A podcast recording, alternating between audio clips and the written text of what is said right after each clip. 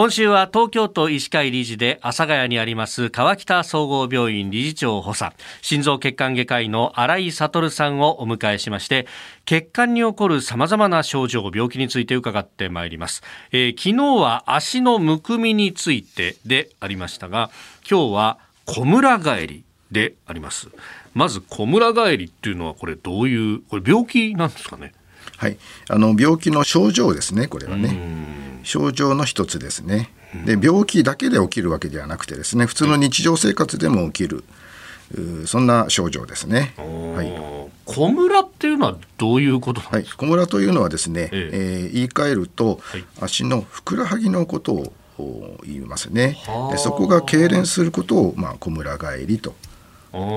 足のつりと皆さんね、はい、言ってると思いますけどもね。うん足確かにあつったつったつったってなんか、はい、こうじわっと痛いのがこうずっと続くみたいな。そうですね、はい。えー、あれですね。あれって妙な伸ばし方したりとか、うん、運動の最中とか疲れてくるとみたいなのが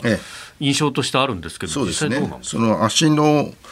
えー、小村返りというのはですね、はい、あの今おっしゃったようにそのスポーツの時ですね。筋肉疲労。でしかもその汗をかいて水分が不足すると。は、はい、これで運動してる時っていうのはイメージあるんですけどこれがあの加齢とともに日常生活でも起こるってことは、はい、あるようまあ、普通の日常生活してであんまり運動をスポーツをですね激しいスポーツをしていないとか、はい、えー、水分もちゃんと取ってるっていうそういうことがある上でこの小村返りが起きるっていう病気も実はあるんですね。それがあの足の静脈瘤の症状の一つで、えー、小村返りがありますかって皆さんにこう聞くとですね、はい、まあ、多くの人があのはいありますということをですねおっしゃってますね。はい。これどんなタイミングで起こるんですか？はい、あの足の静脈瘤で起こる小村返りっていうのはですね、はい、あの夜寝てる時ですね。特に明け方、はい。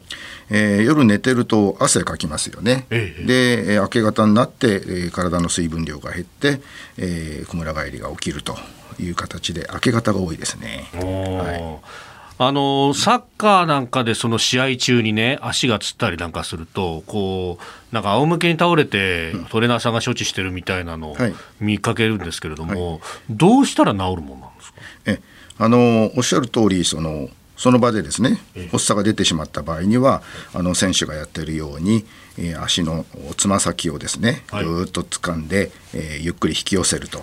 いうことをやると、まあ、ふくらはぎの筋肉が伸ばされて、えー、痙攣が収まるということになりますし、あの冷やすよりは温めた方がいいと言われてますね。あ、そうなんですか。はい。血流を良くするということですね。なるほど、なるほど。はい、うん。で、これ何度も起こるなっていう人もいると思いますけれども、どうしたらいいですか？はい、あの何度も起こるような場合にはいろんな病気が隠れている場合がありますので、えー、病院に行ってとかですねクリニックに行って相談する方がいいかなと思います。はい、これあの治療法っていうのは何かあるはい、もともとのその病気が見つかった場合にはその元の病気の治療をするということですね、えー、足の静脈瘤の方なんかですと治療をすると小村返りがなくなりました軽くなりましたっていうような方が結構多いですね。はあ。そういう意味じゃ適切に対処すれば治るもの。そうですね。はい。あとはその日常生活を見直してですね、はい、水分不足にならないようにとかですね、まあ、ミネラルのバランスも影響してますので、えー、そちらもきちんとバランスの取れた食事をするとか、うんそれからあの隙間時間にですね少し足をストレッチしておくとい。うと、はい、釣りにくくなると思います。えー、川北総合病院の心臓血管外科医新井悟さんにお話を伺っております。先生明日もよろしくお願いします、はい、よろしくお願いします